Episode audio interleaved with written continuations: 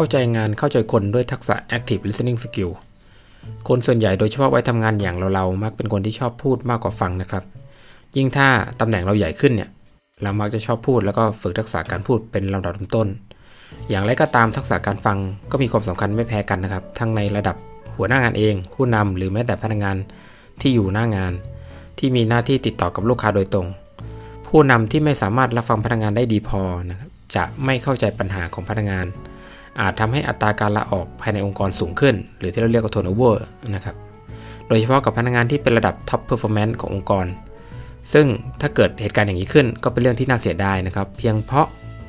เราไม่สามารถเข้าใจปัญหาลึกๆที่พนักงานต้องการสื่อสารหรือต้องการให้ช่วยได้และกับพนักงานระดับฟอนต์ไลน์เองนะครับที่ใกล้ชิดกับลูกค้ายิ่งจำเป็นต้องมีทักษะนี้นะเพื่อให้เข้าใจสิ่งที่ลูกค้าต้องการที่จะสื่อสาร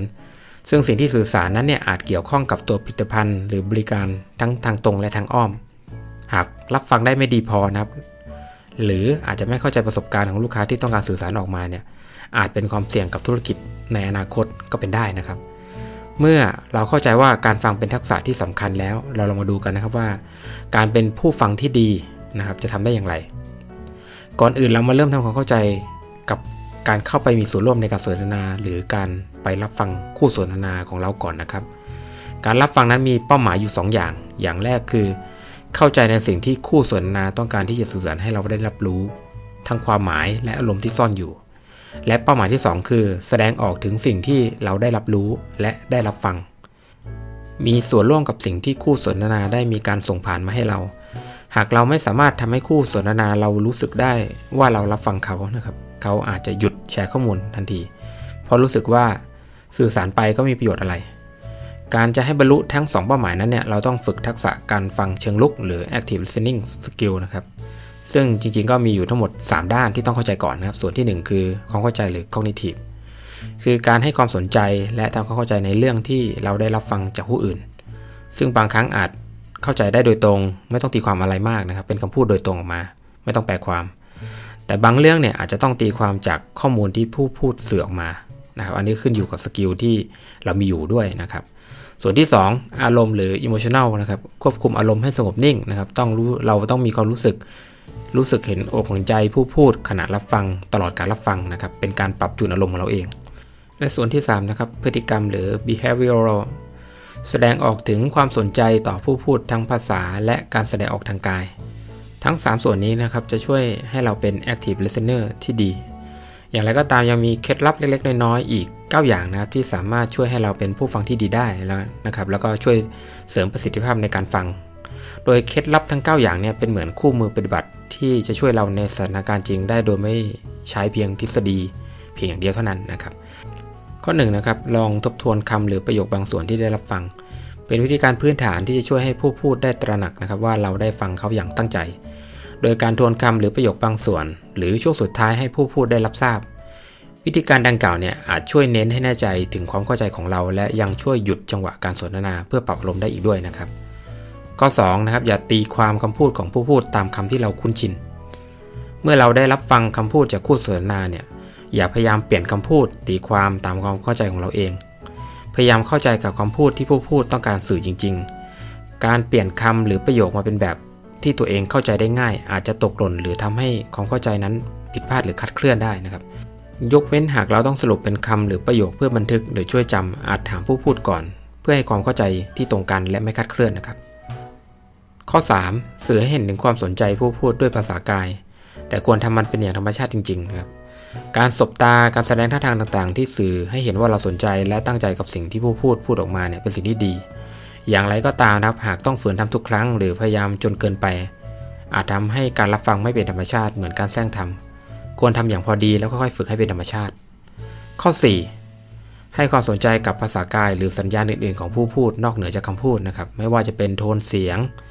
ท่าทางของร่างกายที่แสดงออกสิ่งต่างๆเหล่านี้เนี่ยเป็นสัญญาณที่ดีนะครับที่จะช่วยแปลความ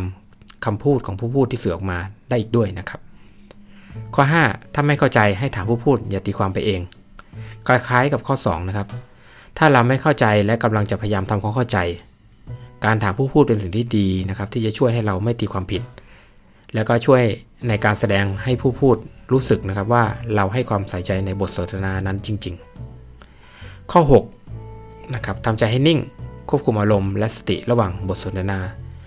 แน่นอนนะครับว่าเรื่องที่เราจะเข้าไปรับฟังนั้นน่ะมีทั้งพลังทางบวกและลบนะครับที่เราได้รับมาจากผู้พูดหรือจากบทสนทนา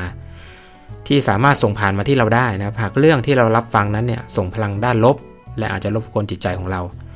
อาจทำให้สมาธิในการรับฟังของเราเสียไปเราอาจจับประเด็นและคุ้นคิดกับบางเรื่องในหัวกับคำพูดบางคำและประโยคบางประโยคได้นะครับเมื่อจะเปลี่ยนเรื่องก็ยังคิดถึงเรื่องเดิมอยู่นะครับทางแก้ในเรื่องนี้คือทำใจให้สงบปล่อยผ่านเรื่องบางเรื่องที่รับฟังแล้วก็อยากเก็บมาเป็นอารมณ์นะครับและบันทึกในมุมของข้อมูลที่ได้รับมาเท่านั้นนะครับก็จะสามารถช่วยเรื่องนี้ได้นะครับอยากเก็บมาเป็นอารมณ์นะครับบางเรื่องเนี่ยบางทีมันกระทบกระเทือนจิตใจเราหรือความเห็นไม่ตรงกันเนี่ยก็อาจจะต้องปล่อยผ่านบ้างนะครับแล้วก็จดบันทึกในลักษณะที่มันเป็นข้อมูลที่ได้รับฟังมาเฉยๆนะครับข้อ7แจ้งให้ผู้พูดได้รู้หากเรายังจับประเด็นได้ไม่ดีพอไม่ผิดนะครับหากเราฟังได้ไม่ดีพออาจจับประเด็นไม่ได้เนื่องจากวันนั้นเราผ่านการรับฟังบทสนทนามาหลายเรื่องจนเหนื่อยล้าหรือบางเรื่องที่เรารับฟังเนี่ยไม่ใช่หัวข้อที่เราถนัดนักเราสามารถแจ้งให้ผู้พูดนั้นได้รับรู้ได้อย่างไม่อ้อมค้อมนะครับแล้วก็ขอให้พูดซ้ำอาจจะขอให้อธิบายให้ละเอียดขึ้นนะครับหรืออาจจะนัดหมายพูดคุยใหม่ก็ได้เพื่อให้เราได้มีโอกาสไปทำการบ้านเพิ่มเติมนะครับข้อ8อย่าด่วนสรุปอะไรหากบทสนทนานั้นยังไม่จบสมองเรามักคิดแล้วก็ด่วนตัดสินแล้วก็หรือด่วนสรุปในเรื่องที่ได้ยินอย่างรวดเร็วนะครับทั้งที่บทสนทนานั้นเนี่ยยังไม่จบเรื่องนี้เป็นกับดักอย่างหนึ่งในการสนทนาและการรับฟังนะครับพยายามตั้งสติรับข้อมูลให้ได้มากที่สุดพึงระลึกเสมอนะครับสิ่งที่เราได้ฟังเนี่ยเป็นแฟกต์อย่างหนึ่งที่ต้องนำข้อมูลมาเรียบเรียงแล้วก็สรุปหลังจบบทสนทนาเท่านั้นโดยควรสรุปประเด็นต่างๆร่วมกับผู้พูดจะเป็นสิ่งที่ดีที่สุดในตอนท้ายนะครับข้อ9นะครับตรวจสอบสภาวะทางอารมณ์ของเราอยู่เสมอสำหรับข้อนี้นะครับพูดง่ายๆก็คืออย่าอารมณ์ขึ้นนะครับขณะเรารับฟังบางเรื่องที่อาจมีผลกระทบกับจิตใจและอารมณ์ของเราควบคุมสติหายใจลึกๆนะครับอย่าโต้ตอบกับผู้พูดโดยเด็ดขาดนะครับอย่าสร้างกลไกป้องกันตัวของเราเมื่อได้รับฟังเรื่องที่อาจจะเป็นข้อมูลที่ไม่ตรงกับความคิดของเรานะครับหรืออย่าไปใส่ความคิดของเราในบทสนทนาที่เราคุยกับผู้พูดนะครับเพราะหากมีการโต้เถียงเกิดขึ้นนะครับการสนทนานั้นจะหยุดทันทีพึงระลึกเสมอนะครับว่าเรามาฟังเก็บข้อมูลแล้วเข้าใจผู้พูดหากรู้สึกว่าไม่ไหวจริงๆอาจขอเบรกก่อนก็ได้นะครับแล้วค่อยมาคุยกันใหม่นะครับไม่ง่ายเลยนะครับกับการเป็นผู้ฟังแบบ Active Listener ที่ดี